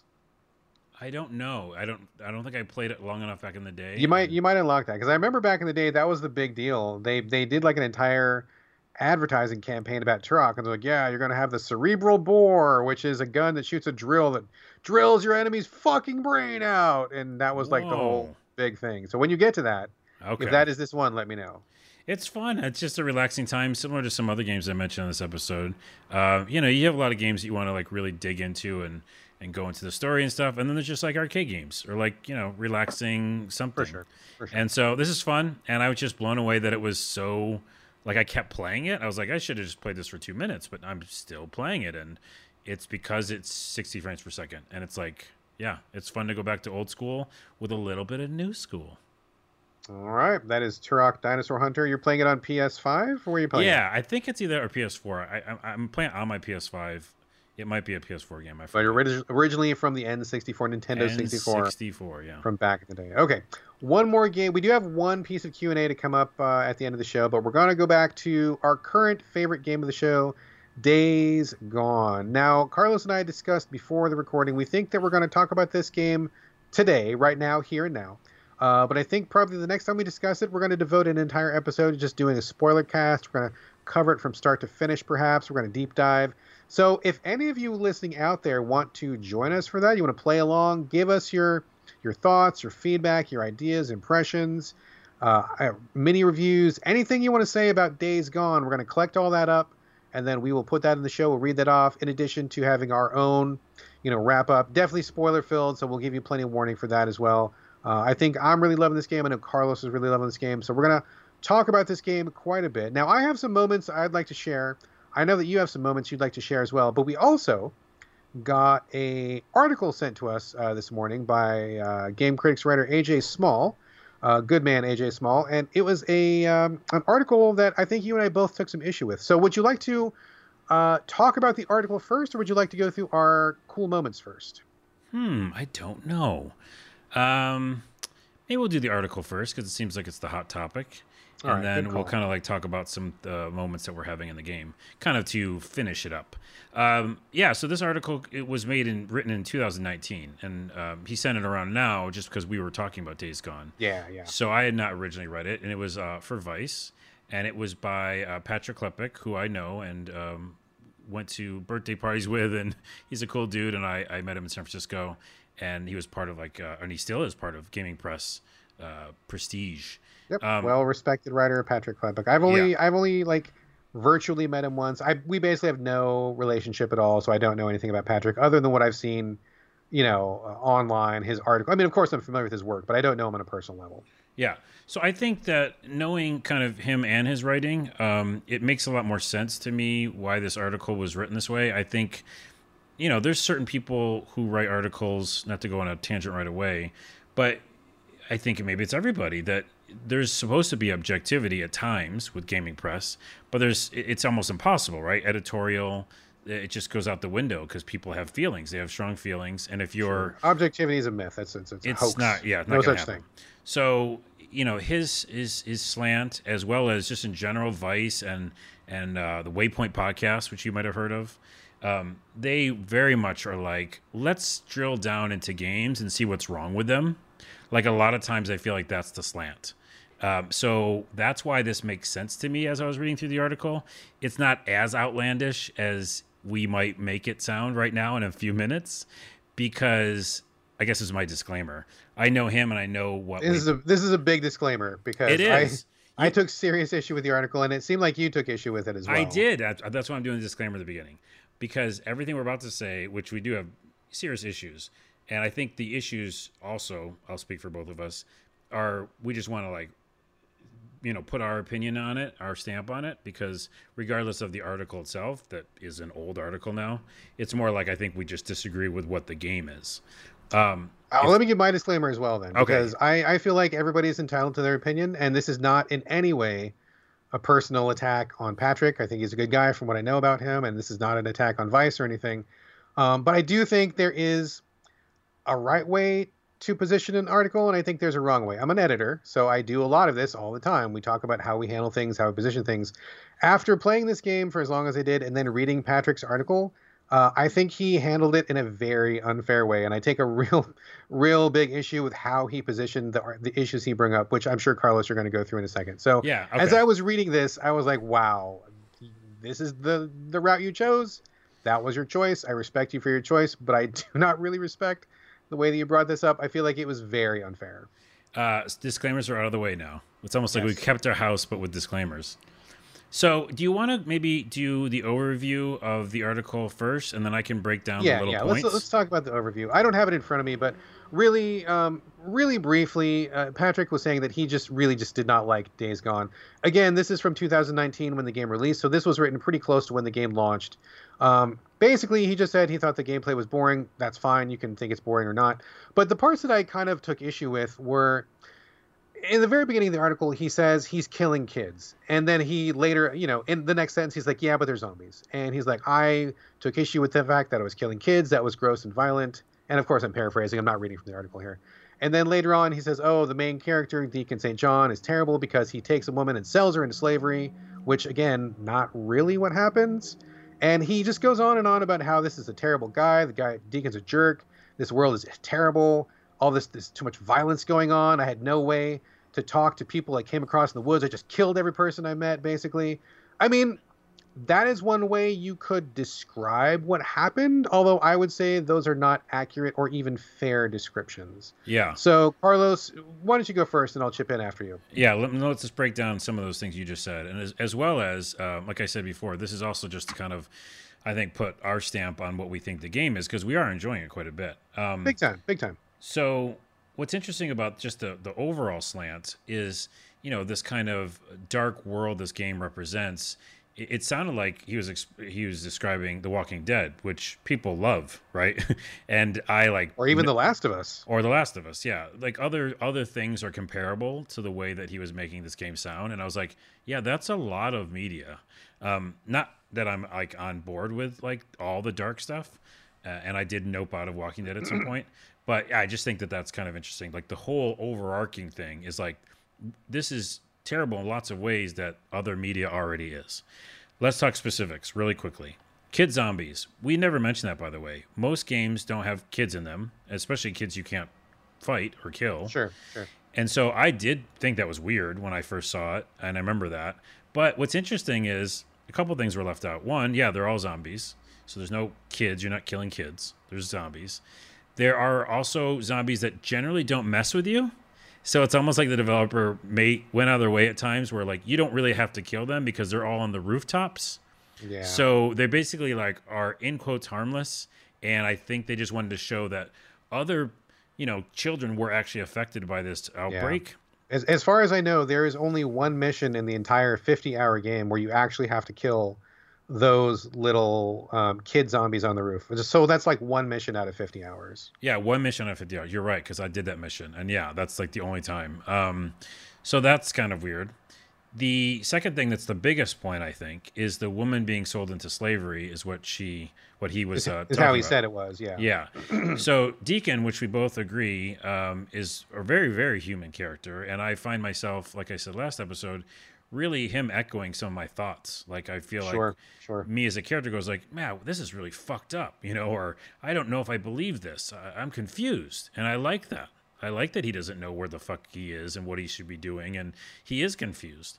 But the the the example is he finds a girl who's basically uh, holed up in a little teeny apartment, and there's zombies all over the place, and there's a good chance she's gonna die. Would you agree? Oh yeah, she's in dire straits. She's all by herself. She's got no food, no family, no support. She's barely been surviving in this like gross out house. the whole fucking town is surrounded by zombies. It's just a matter of time before she gets picked off. Right. So Deacon slash you bring her to a camp. Now all these camps are work camps, and I know I have my pros and cons about the work camp idea, but in general, they're like people trying to create a civilization, like little societies, and some are nicer than others. But he just leaves her at like a not so great one, right? Which, Yes. believe me, I have a lot of problems with Tucker and that whole camp, and fuck that camp. Um, but then at some point, Deacon realizes that this is a bad place for her, and he does get her out of there. And he brings her somewhere cooler, which Patrick never mentioned. And then she actually like it's a sad fucking story, her her whole story. She gets taken by some other people and there's like a, a whole other storyline with her.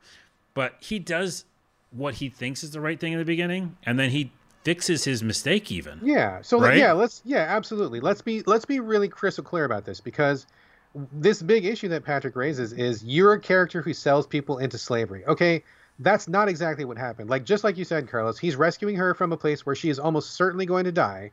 He takes her to the nearest camp and he's like, "Yeah, they make you work, but they give you food." You know, he makes it sound like his understanding of the camp based on the dialogue that we've gotten is that you have to work for your keep. Okay, that's like that's like having a job. That's like doing anything, right? It's not until he visits later in the game, like a couple missions later, when she's like, "I hate it here. They force me to work," and they're like, he she starts explaining that it's like more of like a slave camp than anybody knew. And as soon as uh, Deacon figures that out, he's like, "Okay, shit, this is this is bad. This is wrong. I don't like this." And then when she escapes, he doesn't take her back. He doesn't force her to go back. He takes her to a new place. Like he Yeah. realizes he's made a mistake. He did not realize the depth to which what kind of work camp it was. And then she's gone and he doesn't force her to go back. And also additionally i want to be really clear that when you find survivors in this game you do find random survivors throughout the game. It is up to the player which camp they go to. So like when you find a guy and like out in the woods you rescue him from zombies he's like oh my god thank you. Where can i go? Where's the safe place? A pop-up shows up and it's like camp a camp b and camp c or whatever and you don't need to send anybody to the work camp if you don't want to it is Yeah. your choice to send them somewhere else so like once the game establishes that deacon is now clear that this is more of a slave camp than a work camp, he stops doing it. So it's like he fixes his mistake. It's not like he did on purpose. He's not a slaver.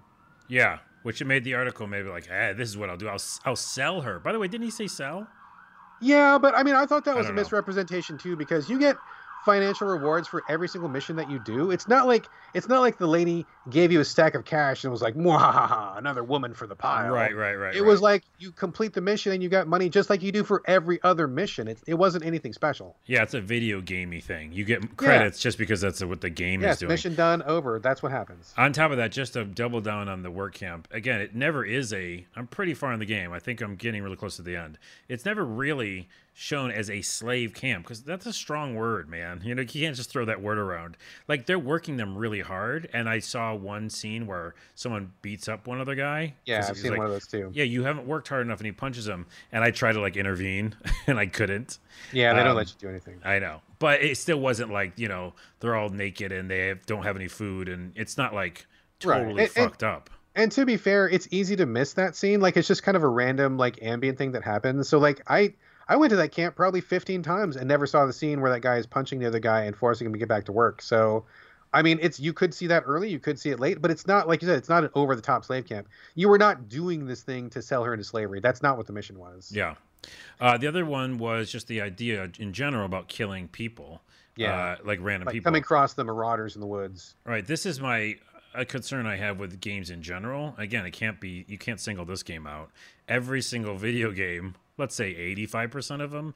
Oh, at that- least 95%. yeah, you're killing people, and, and I neither of us are like on board to have that be the the game loop every time, and that's actually why, as you heard in this episode, we play lots of games. Um, but that in these types of open world games, Uncharted, I'm looking at you.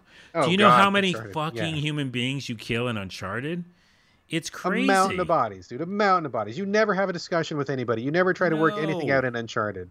And they never brought that. I mean, I don't know if people brought that up, but I definitely brought it up in Uncharted. I was like, why am I killing 8,000 people?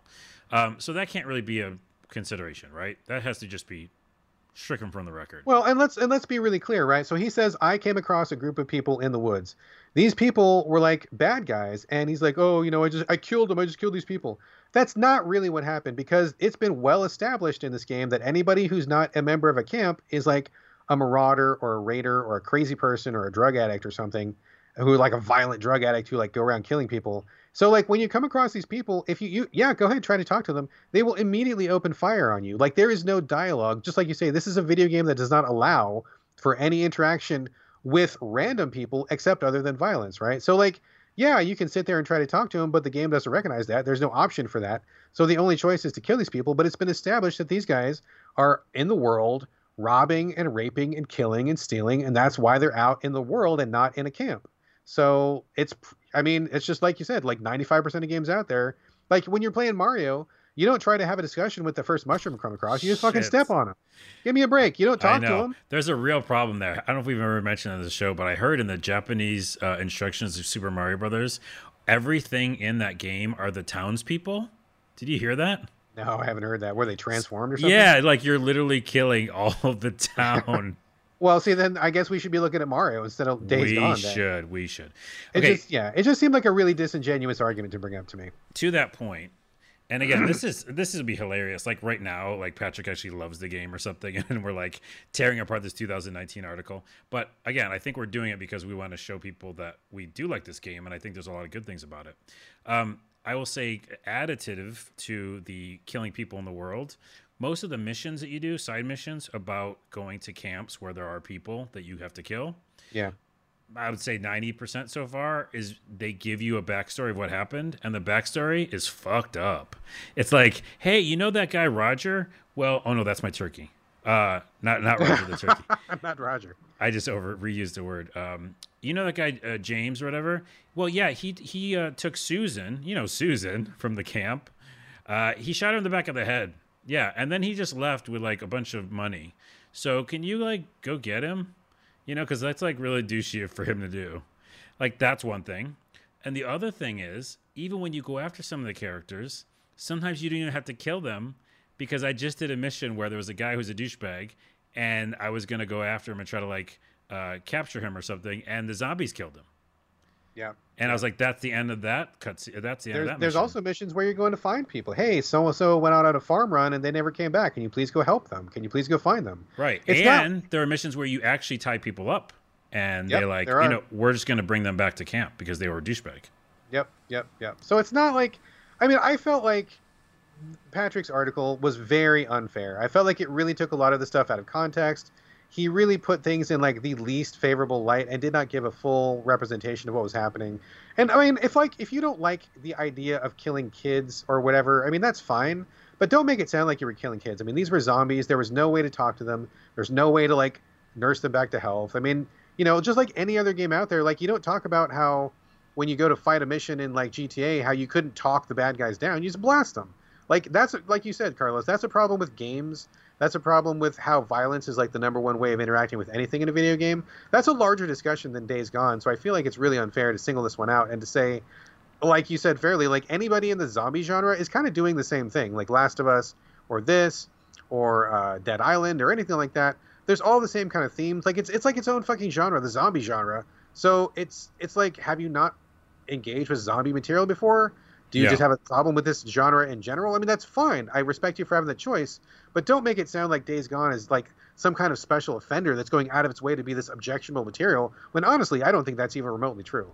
Right, and on top of that, like uh, back to Walking Dead, which I think I've mentioned on the show before, but I noped out of that series when it got too gory and too Same, many, same. yeah, really, really horrific moments. You're like, why am I watching this? I have to like go to bed later, you know, and Yeah. um, and so this game hasn't had any of those. Like, I mean, they've had zombie moments. You're like, oh no, and that's, that's really sad. They tell sad stories, and but to the one of my final points, and, and I'm glad we're going through this because it's actually just bringing up things again, like I, I like about the game.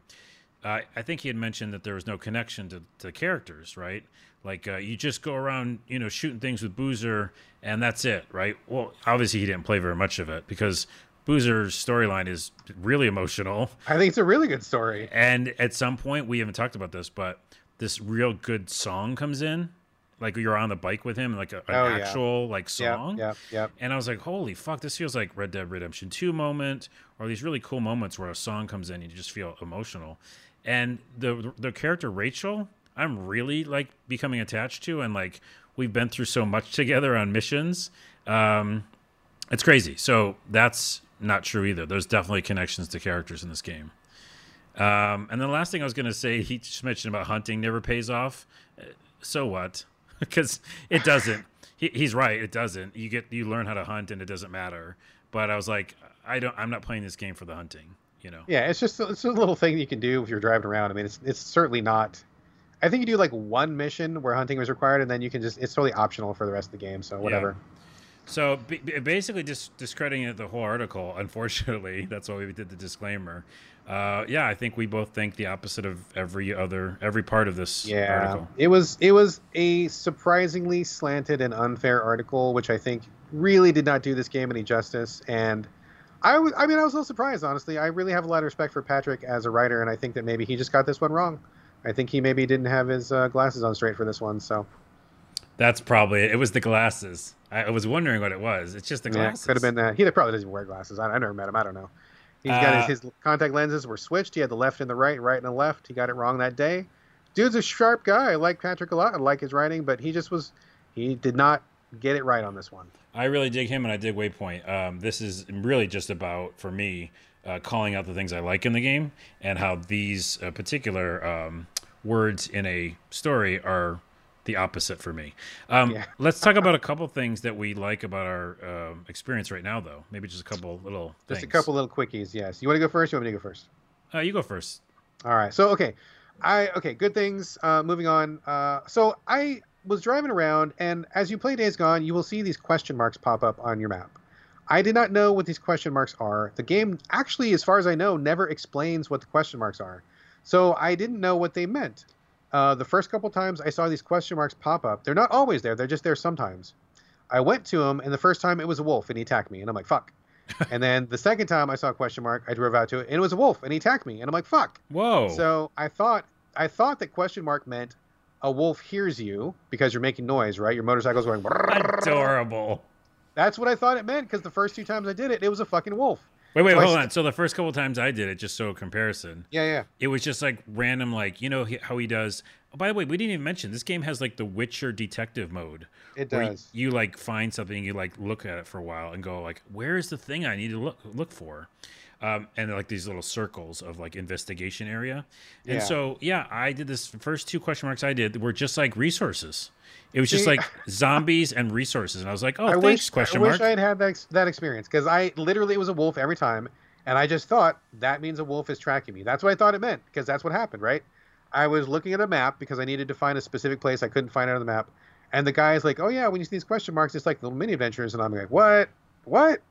And so I started doing more of the question marks, and sure enough, it's not wolves at all it's fucking little mini adventures that you can go on, and I, have been skipping them this whole time because I thought they were just wolf attacks waiting to happen. so I started doing them.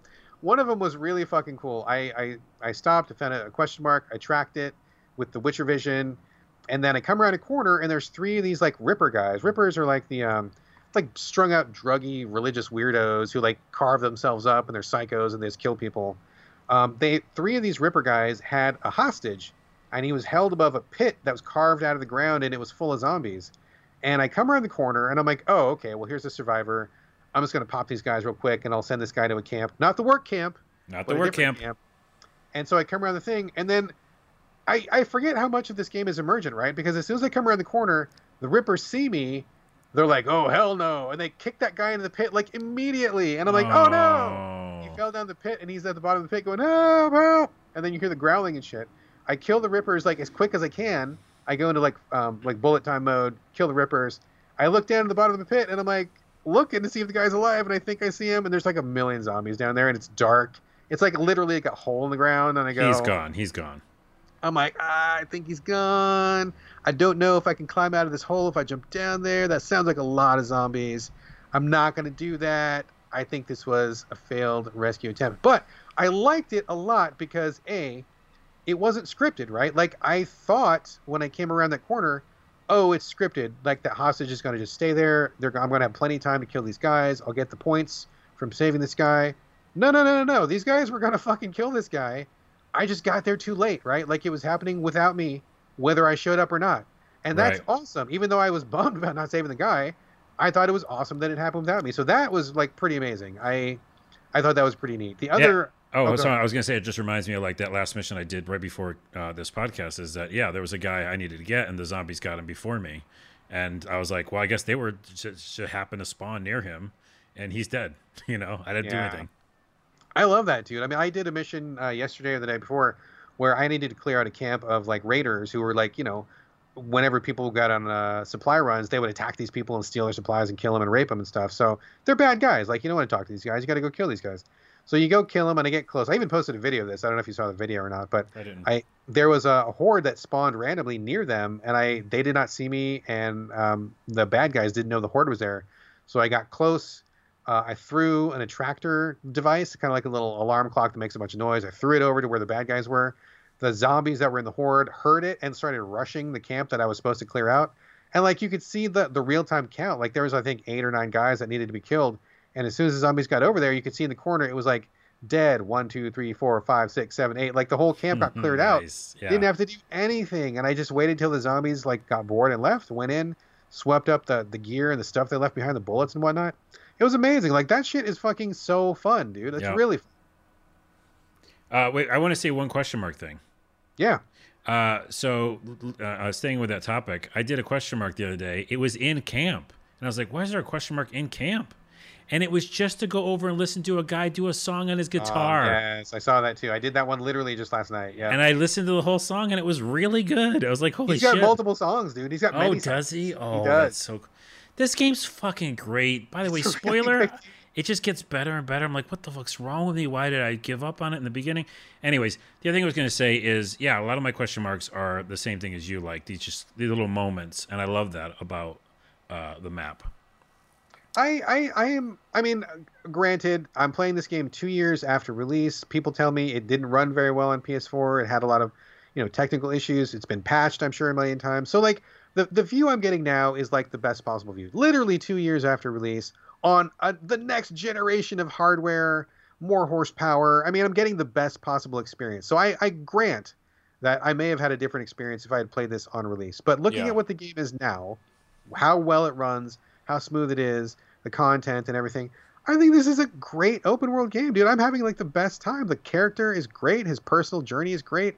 Cast, supporting cast, I think is great. The action is great. I mean, there's like just enough resources to make it interesting, but not so much to make it a drag. Combat is really smooth and fun. Like the motorcycle is amazing. It's so fucking fun to ride the motorcycle. Like I think this game is just front to back. It's just great all the way around. I'm surprised it did not get more props. What one more great thing and one more actual con because I have a pro and a Okay, con. okay. The pro is that the graphics are ridiculously good, bro. It's super good looking game. like dude. it really looks good. because you've obviously been in the snow now. Like there's snow. Oh, the snow's amazing. the snow at night with the shadows. I'm like, guess what? Uh, PS5 games that are coming out right now, you ain't that good because so good. Yes. driving in the snow at night at dusk, and there's an actual dusk color. You know what I mean? Yeah. Like yeah. I'm literally driving into the forest, and the forest. This is specific, but the forest has a different shade than where I am on the road. You know, where there's different Oh, lighting. dude, yeah, the landscape, everything about it is so fucking great. Like it's beautiful all the way across. leave footprints in the snow. PS5 games aren't even doing that. You know, like the sound of the tires on the snow. The way your bike fucking skids on the snow, which feels totally different than how it skids on the dirt. It's like the first time I hit snow, I was like, "Oh my god, it's like snow, crunchy, soft, wet, slippery, like it is in real life." That's fucking nuts. It's fucking nuts. I just keep getting blown away. I was in a uh, section, which is not a spoiler, but we were in some caves, and the guy only had a flare. And on my nice TV, it looked ridiculous. Oh, that it was like, glow inside the yeah, it was just Yeah. like you're just total blackness, and you only see the flare, and it was like I'm looking at a PS5 game. Like Yeah, it's it's, yeah, legit. it's man. good. It's good. Um, the other things that a couple cons real quick is I hate the gas tank. You know that. I still do. And I know they went for realism, but most of the time, and I play this game like insanely amount of time, but I'm doing gas stuff like way more than I still want to. I fucking hate it. uh, I've upgraded my gas tank. I just sent you a picture to the most. I most. saw that. Yes, you got I think the the, most you can tank. get. Yeah, the biggest one. Yes. and it's still gonna be motherfucker. I'm gonna still look for a fucking gas thing to fill it up because it still goes out. You do fast travel, and the fast travel uses gas, It Come does. on. It calculates how much gas you're going to use from A to B, Come and it does. You know, just give us a little of that. And I here's mean, here's here's my con. Here's I, I feel you, and I, it doesn't bother me as much as it bothers you, but it bothers me a little bit. But my the thing that bothers me is like you cannot take an extra gas tank and strap it to the back of your motorcycle. Why can Mm. you not do that? I got a backpack and a bedroll. I got extra ammo. You can get the the carry bags for the back of your bike, but you can't strap a gas can in the back of your bike. Why not? True. Yeah, you put ammo up back back there, but you can't put gas. Um, fuck the gas. Like the gas thing is dumb, and I don't like it, and I don't care that it's real. So that's the only main thing I have a problem with. The second thing, though, I just said the main thing. The only other thing is the stealth missions can still fuck off. Like they really can, because they're you know again you have no all the things I'm upgrading my character to be Yep. which is yep. the biggest thing in games when I always talk about on the show. I just want you to reward me for the work I did. And so every time I do a mission, which I'm still doing them, where I have to hide from these guys, Yep. it's one shot, you fail, and I want to just like jump off my couch and, and never ever play the game again, you know? So those things are fucked. Problem. I, I know that you don't like those ones. I the first two or three I did no problem at all first time through, but the one I mm. did yesterday, I actually failed it like three or four times in a row, and I wasn't sure why I was failing it. I mean, I eventually did it, but yeah, it's kind of annoying. I wish they. Uh, I mean, they should have a better setup or something because they they just kind of say the guys that you're stealthing on are basically invulnerable because they're wearing these hazmat suits. It would be it would be better if they said you can't kill them because then they'll know that you're here, and that way it screws up the story. So then at least you've got more motivation to not be caught. But I agree, it's kind of irritating. I wish they would make it a little bit easier to kind of just like stealth through. Um, it's not a game breaker by any means, but yeah, it's, it could be a little bit better. It's not a game breaker 'cause it's not too many missions. I've only done like five of them. Yeah, but yeah. they're annoying as hell, and it does yeah it breaks the immersion because I'm a really really um, super strong person now. You know what I mean? So it's silly. Uh, other than that, though, yeah, I mean it. Literally last night it was like one in the morning, and I'd been playing it for two and a half hours straight or something, and didn't even realize it. I was just like, "Fuck! I just got to do one more mission."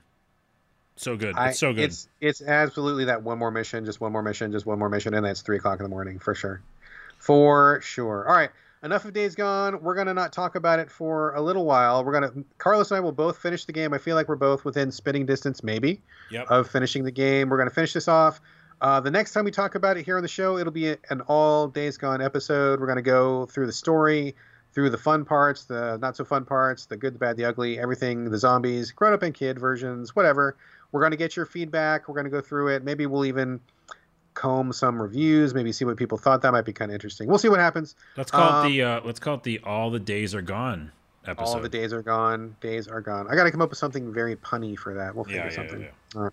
Uh, all right, folks. That is it. We actually, um, I do want to apologize really quickly to AJ Small because he did send us a listener Q and A. It was actually a fairly in-depth Q and A uh, that I was going to read on the show, but Oh we had so many games and we talked about Days Gone for so long. We are like way past time right now, and I'm sure my wife is wondering where I am. you're so- in the you're in the Matrix. You can't come out. You're in the can't Inception. Do, do not unplug me right now; it'll brainwipe me. I cannot pull out. But we're gonna we're gonna put this a pin in it for now. I apologize, AJ. We do have your question. We will get to it next time. I'm sorry that we went long. We didn't have time to get to it, but it's here. We'll talk about it next episode. I swear. Thank you for your patience. I appreciate it. Thank you for saying this question. Um, we'll get to that next time. But right now, we got to wrap it up because we are over time. That's what happens when you talk Two about hours, good stuff. motherfucker. Two Uh, hours. Uh, all right, folks, we're going to get out of here. We're going to wrap it up. This is the show, but before we go, as usual, we love to get your questions, comments. Um, thank you, AJ, for your question, and we will give you some comments. If you want to send us something, hit us up, so videogamespodcast at gmail.com. We're on Twitter at sovideogames, but we're also on the social medias individually. Carlos, where can people find you? YouTube.com slash a lot of things. All right. As for me, as per usual, on Twitter, on Instagram, B R A D G A L L A W A Y. And that's going to do it for episode 223. Thank you again for joining us here on the So Video Games podcast. And we'll see you next Friday. But in the meantime, this is Bye from Brad. And it's uh I'm gone because I'm days gone from Carlos. I'm terrible. Weeks gone. Weeks gone.